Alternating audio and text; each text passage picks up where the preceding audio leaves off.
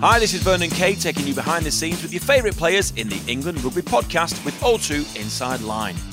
Today we're at the England training camp at Pennyhill Park, and it's my pleasure to say that we're joined by. I really enjoy the music. I listen to the music sort of whenever I'm driving, and I, and I do like I take a keen interest in like listening to sort of like new releases and all DJs and stuff like that. And it isn't to everyone's taste because sort of it's quite repetitive and there aren't many words.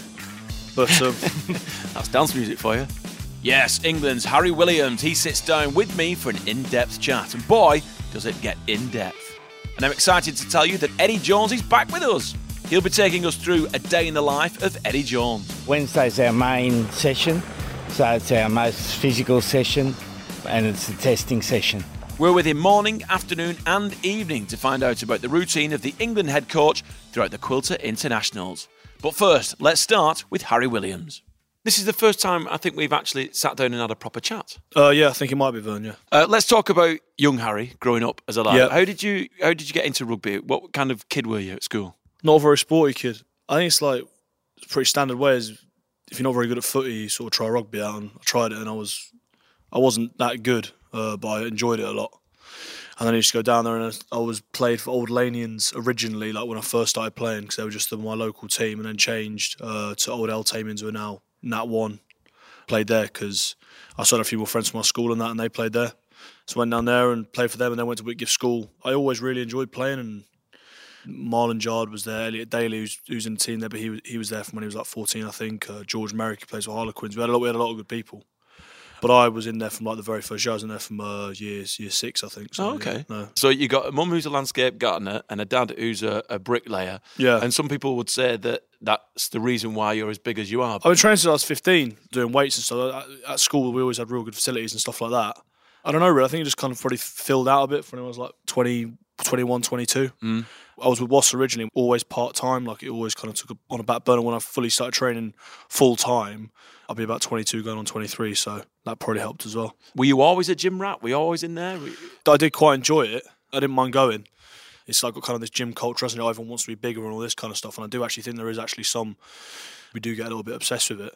I think that like if I could go back, it just play more rugby's like the more it's the best thing you can do. And I was lucky enough to play a lot when I was a when I was a kid. But if you ever you're like trying to get bigger or trying to go in the gym at the detriment to actually playing the game, I do think it's like pointless. It's like a false economy. There's not you shouldn't really do it. Mm, that's good. Good to know. Good to know that the, the, the real skills are on the field. You have to have a good work ethos. If I you, think so, Put it in, yeah. you get it out. Do you, do you work hard uh, on and off the field? Oh yeah, like the last few years, definitely since being at Exeter, I started working a lot harder. I was when I first joined, I was a little bit naive. There was a very distinct pecking order, and I came in like right at the bottom of it. And Was that a wide awakening? I just realised the only way I was going to really get an opportunity was I'd have to just take what I could, and and I just I needed to get a lot fitter and I needed to work a lot harder than I was because I think a lot of people, you feel like you are working hard, but if you actually break it down, you know how much more can you actually be doing, and it probably took that took on another level when I came into um, England camp. Are you a real student of the game? Are you the kind of person who's constantly watching rugby and learning about uh, the mistakes that other players have made on the field, the kind of uh, ins and outs of the game, the technicalities of the game, or are you a kind of person who relies on natural talent? I definitely wouldn't say I rely on natural talent. Uh, I really enjoy watching rugby, but I don't actually think it's that. I think people make it more complex th- than it is, and I think actually the higher level you go, it's basically just like for all you need to do as a prop really is push in the scrum, um, and make big tackles, clear out rucks, and then carry the ball hard whenever you get it. And if you actually break it down like that, there isn't actually that much. There's not that much to it. I think people try and overcomplicate it too much, and the foundation to all that, the premise is probably fitness. So it's just basically you just had to break it down to those component parts. Did I do well at this, this, and this? So it's not like getting getting caught up in the de- detail too much. That's a refreshing take on the game, and I think that's something that our young listeners will be able to take and move forward and adapt and put in their game. You know, because like you say, fitness is key. Uh, you don't necessarily have to be a student of the game, Yeah. but you have to do your job. I think is a phrase that gets batted around quite a bit. What are you like when you get home? So you finish training or you've you've finished the game, uh, you walk into your humble abode, you close the door Yeah. behind you. What do you do? Because you're a big Other- house other- music techno fan, right? I really enjoy the music. I listen to the music sort of whenever I'm driving, and I and I do like I take a keen interest in like listening to sort of like new releases and all DJs and stuff like that. And it isn't to everyone's taste because sort of it's quite repetitive and there aren't many words. But um, That's dance music for you. But, yeah, Do you listen to Select UK Radio? On I used app? to When I was in London, yeah. When you we used to uh, at school, we used to drive around in the car and you text your um, Yeah, you text text the select number in, and first, they, yeah, and then, select and first, get a what's the shout number? out. and then you get a shout out, and you and you would. To be fair, the, the rate that guy would give shout outs was very very quick. He, You'd send a text in, and about forty five seconds to a minute later, you'd be getting a shout out. So it was like a very very efficient system. Now, how do you know Select UK? Oh, I love it. I'm the same as you. I you? love a bit of dance music, a little bit of techno. yeah, but you can get you can listen to it wherever you are now on the on the TuneIn Radio app. So Can it's you? on there. Yeah. So if you put it in, you get it up, and it and I love my dance music. And people say, "Oh, the essential selection." Yeah, but on Select UK Radio, you can get dance music twenty four seven live mixes, and it's great. It really is good. I'm glad you listened to And that. you get a little bit of a personal spin as well because the because the sort of the DJ's on there and he's emceeing over the top. It's actually quite nice. But that shows how far technology's come. Because back in the day, we would, if we drove near flipping Banstead from Croydon, we wouldn't we'd go out of service. And now it's like you can get it all over the world. that is so true. Hi, this is Sam Underhill, and you're listening to the England Rugby Podcast with O2 Inside Line. More from Harry Williams shortly, but now we can hear the first part of A Day in the Life of Eddie Jones. Dylan, you're right, mate? Good. hey, mate, you're just starting now. Yeah, hey, yeah. We've got a late start. Usually get in the office about 5 a.m. 5 a.m. the phone's not ringing, there's not too many emails, not too many texts, so it's, it's the best thinking time. I find that your day works in cycles, that you have periods of, of good activity and good thinking time and periods where it's not so good. So as you get to my age, you, you learn out which, which are the good periods and which aren't the good periods. Do all the bits and pieces before I have a workout at six. It's not too hard to work out, mate. Basically, I don't think and just do a bit of exercise, which ends up meaning you, you actually come up with some good thoughts when you're not thinking. So it's a bit of a contradiction. We start a series of meetings to get organised for the day. Meet with Steve Borthwick, who's uh, coordinates all the training. So we have a quick chat and meet with the doctor, get a medical update. Then we have a just finish a meeting with all the staff, all the coaching staff about today's training. Uh, well, Steve, you know, he's basically in charge of all the, the running of the program, so he's a key man for us. Carries a lot of responsibility, so it'll be about the detail of training, selection, where we're up to, any other tactical issues, and then any planning issues in the future. Yeah, today we went through about 15 players that are injured that would normally be with us, so to see where they're up to, when will they be fit to play, when will they be fit to train. I think you just keep working out what the group needs, what the team needs. So this week's particularly about keeping enough edge in the program, making sure everyone's at their best. It's a very early start for Eddie, but then the early bird always catches the worm, as we know. He'll be back in a little bit, but now let's get on with my chat with Harry Williams. I'm playing Fortnite a little bit. Oh, no, come on. no, only a little bit. I'm a casual player. I'm a casual Right, player. okay. And uh, do you play COD, Call of Duty? No, I don't actually know. It's too hard, mate. It's It not. is. It's not fun. It's not like you have to see some benefit from playing the game, and I would play the game, and I would, I would literally get no kills, and I'd die every every time.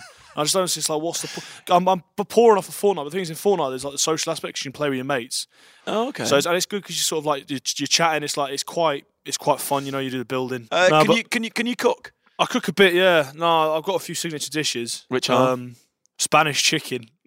Always Spanish chicken, three times a week. What's the Um, difference between Spanish chicken and peri peri Nando's? Nando's, Nando's as well. Um, well, Nando's is the best chicken you Nando's is can po- possibly buy. it's South African company, but it's Portuguese food. Peri peri. Is it? Mm. If you're ever down in Devon, go to the Exeter Nando's because there is no better Nando's on planet Earth than Exeter Nando's. Shout out Exeter Nando's. it's so good. So uh, you can cook. You, you like your dance music. Do you make your own bed? I don't know what you quite. Do, do I literally make my own bed Yeah, you know, Yeah, I not the actual bed, that, but when you've slept in it, every you- morning? yeah. every single morning. Yeah, you make your yeah. bed Yeah, to a military yeah, standard. I have it. Yeah, I have it to a decent standard. So it wouldn't be. It wouldn't like if you were in the corps, it wouldn't pass. But it's like definitely good. Like I know exactly how I like it. I do it. The, so the buttons are at the end. Yeah, it looks good. That's a weird, strange question. What's, Yeah, it is. I'm just trying to uh, figure out you, the man. Oh right. okay. And then, do you have two pillows? How many pillows do you have? Just two, two pillows. All right. Um, wait, are- wait, wait, wait, wait, wait. When you make your bed, do you put the duvet over the first pillow so that the second pillow sits on top of the duvet, or do you put your duvet over two pillows stacked? There's only two pillows. Yeah. So I, I lay the duvet down flat because it covers the whole Right. the whole bed, And then I you had put the, the- two duvets, the two pillows next to each other. Oh, okay. Just on top, just like straight up and down. There's no, yeah. Now, you know what I'm not? I'm quite against is this like cushions, like we're, we're Oh, behave. a lot. Yeah. do you know what I mean? It's like I don't, I don't. I think we should hang out because we could be really close friends. What do you reckon? I hate cushions. I why, hate there's cushions. cushions like to the end of the bed. I just don't really, I don't really understand it. It's just pure. It's like style over function. With bed, I'm all about function. Right, and I've noticed that a lot of England lads are very selective in uh, what they put in their man bag. But are you quite specific at home in your bathroom in how you, all your products are laid? I don't really have that many products. I have toothpaste, toothbrush, those little flossing little violin things. Do you use that? Yeah, I did actually recently start using it. we there's a new dentist that's opened down in town. A load of the lads went to it, and they were, I think they were a bit shocked with the results. They've all come out with gingivitis, like whatever that is. I don't want to have that. This is the best podcast we've ever done. is, is that the thing? Yeah, with the bleeding gums, the bleeding gums. yeah. Yeah. And like I don't, and I was like, and I was like, oh, what? That's because I, I genuinely thought that was like normal, like just having bleeding gums. So no, you are apparently it floss. isn't. Like, yeah, no. So I now, now I floss, um, and use an electric toothbrush, and hopefully when I go in, I'll they'll be uh, they'll be they'll be all right. Dental hygiene, I like that. It's Uh, crucial. It is. So, in your downtime, how do you relax? What do you do? Do you like going out with your mates, socialising? Oh yeah, yeah, social line definitely. Yeah, like I don't. So basically, I coach a team on Tuesday and Thursdays, uh, Cullompton, and then I've just started taking French lessons on Wednesday. So I'm sort of like, I don't really want to give myself too much more to do. I Why, why have you started French lessons? because I want to learn French. Um, what? I know, but No, just- it's not. I wouldn't say it's like a. It's not like definitely not like a dream of mine, but it's something that like I've. Whenever I've gone over there and played, I played in Bordeaux a couple of years ago. Um, we played in Castres recently, which is a pretty poor game from us, and I didn't wasn't too sure about Castres as a place. But whenever I go over there, I do quite like the sort of French they're culture, way of life. The culture, yes, it's sort of culture. It's a bit more relaxed. I think obviously not not while nothing right now. I'm really happy with the situation I've got at the minute. I really like Exeter, and I really like playing for my my country. So obviously it's just an impossibility. But I just hmm. think it's like it's a place I'd certainly you know at least like to go and visit. And I think it's like you can get a little bit because. You're just rugby 24 7 and you're in the meetings, and then I'm coaching. It's just a bit, I think I was just sort of, you can, your mind can just start I de- after I left the, fir- I've only ever had to one lesson. I'm missing them now because I'm on, I'm on after I left the first lesson, I felt like really kind of like energized and stuff because I just felt that I'd actually done, I'd used my brain for an hour. But I felt that I was a lot better when I was at school, like holding information and stuff like that. I because I was always like thinking and always having to like, you know, like consider stuff. And I, I think it definitely helps your just like continual mental development stuff like that. we visit France quite a bit, myself and, and the family. And one thing I, I find amazing is that if you look at the diet of your average French person, they eat a lot of cheese, a lot of wine, a lot of bread, uh, a lot of rich foods, high in carbs, high in fat. Yeah. But you never see a fat Frenchman. Why do you think that is? I think it's because all the food is fresh. You know, the bread is fresh, it's baked that morning, it goes off by three o'clock, so they just bin it. And I think the fact that the food doesn't have many preservatives in it. So I've got actually got a good mate of mine plays out in Rouen. He said this like the weird thing they do over there is they only they only eat three meals a day. They don't have like snacks or anything like that. But every meal has a, a starter, a main, and a and a pudding. Yeah. So I, Yeah, no, it's true. which is different. Which, Yeah. seems like yeah. But what's And- this two hours for lunch? I heard two hours for lunch. Yeah, because it's the way that they digest their food. So I did I, I did A level French, bonjour, and uh, when I when I I went on the French exchange twice with a young gentleman called Bertrand Fiche, and his mum was a traditional. Uh, they were fr- traditionally French family, and what they do is they serve every element of the meal separately, and then you mop up whatever's left with the bread. So the potatoes would come first, then the vegetables, then your piece of meat, and then maybe I don't know, something else, some more veg. And so they eat systematically. So when he came to our house, Sunday roast, everything was Yeah. on one plate. He thought he was going to get four of those. And he was like, oh, what is this? you know, don't worry, that's, that's your whole thing.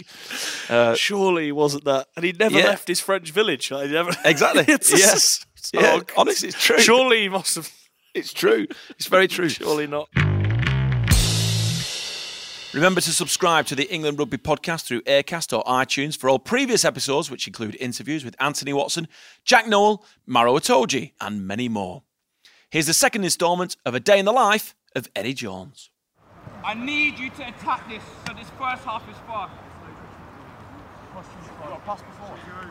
Attack it, attack it, attack it. Today's, we call it game training. So we try to replicate the game, things that we've learnt over Tuesday, try to put it under game like pressure, at various stages have fatigue, various stages have bits of the game which are above game speed, and see how the players respond. So prepare them for the game for the weekend. Okay? If you go around, whatever this thing is. Wednesday's our main session, so it's our most physical session, and it's the testing session. Jonas is a very highly accomplished uh, speed coach. He's coached British Olympic runners, and uh, we want the backs to get quicker. We've got one of the smallest back lines in the world, so we need to be super quick, and we've have a consistent program where the players do not just speed training, but speed training for rugby once or twice a week. We usually have a squad meeting just before lunch. We find that's the best time where the players learn. First part of the meeting was a recap, testing the knowledge of, of what we learnt yesterday. And the second part was, and the main part of the meeting was the players presenting about defence. So, generally speaking, probably the players do 60% of the presentations. We, you know, we want a player-driven environment. We want the players to own their res- performance, own the responsibility for the team, and that's developing very nicely with them. They're then able to eat, then have a sleep. Then I had a meeting with an AFL coach who's over here, Chris Fagan, who's from the Brisbane Lions, and he's uh, over here trying to improve his coaching. We always take the opportunity to, to meet with those coaches, try to pick their brains, find out how we can improve it, what we're doing. I run most of the team bits in terms of coordinating it, and then the assistant coaches. So Mitch looks very closely at our defence.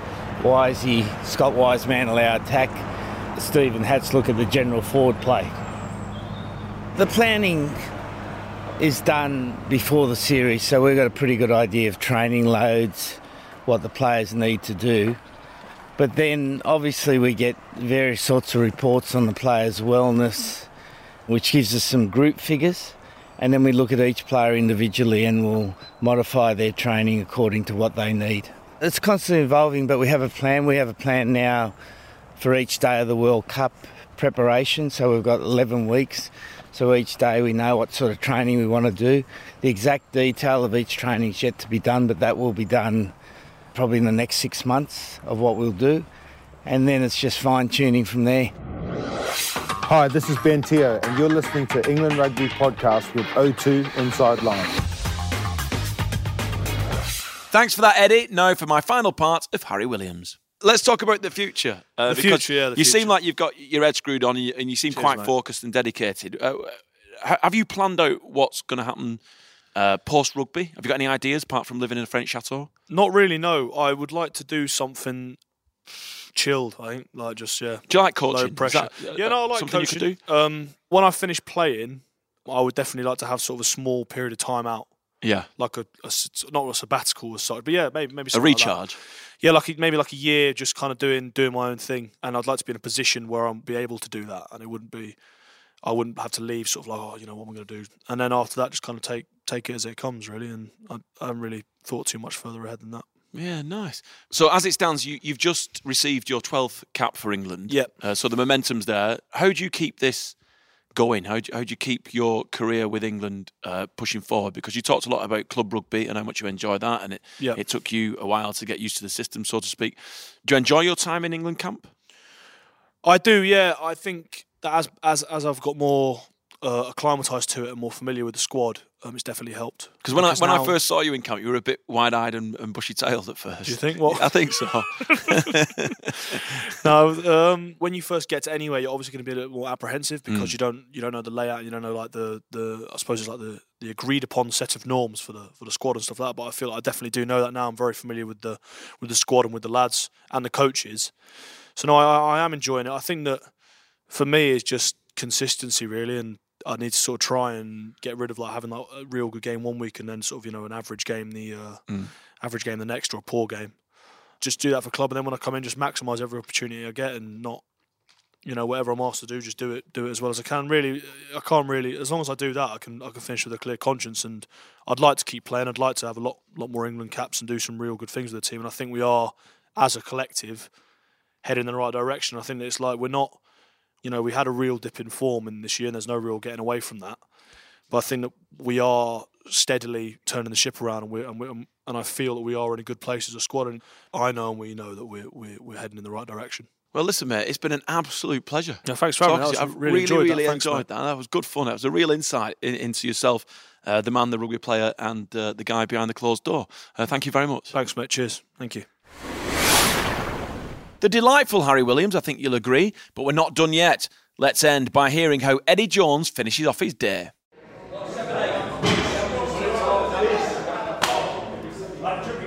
Hey. All the players did strength in their groups, and then we had a positional specific group meeting where the players came back with the, the key issues in their particular positions. Great work by the players, they've worked really hard, been energetic, done some good work on and off the field. We're going to have a steam bath now, and then players are going out for dinner, and the coaching staff will go out for dinner come back, maybe do a little bit, maybe not. A bit tired at the moment, mate, so I might go to sleep pretty early, maybe about 11, 12. Late in the week, which we're getting to now, generally you've done everything you can, so it's pretty easy to sleep. Steam bath, mate. That does the trick.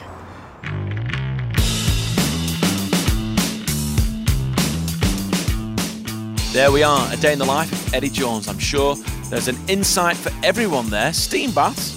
We'll take one of them right now, please. That's all for this week and the England Rugby Podcast with O2 Inside Line. Big thanks to the big man, Eddie Jones, for letting us in on his daily routine, and of course, to Harry Williams.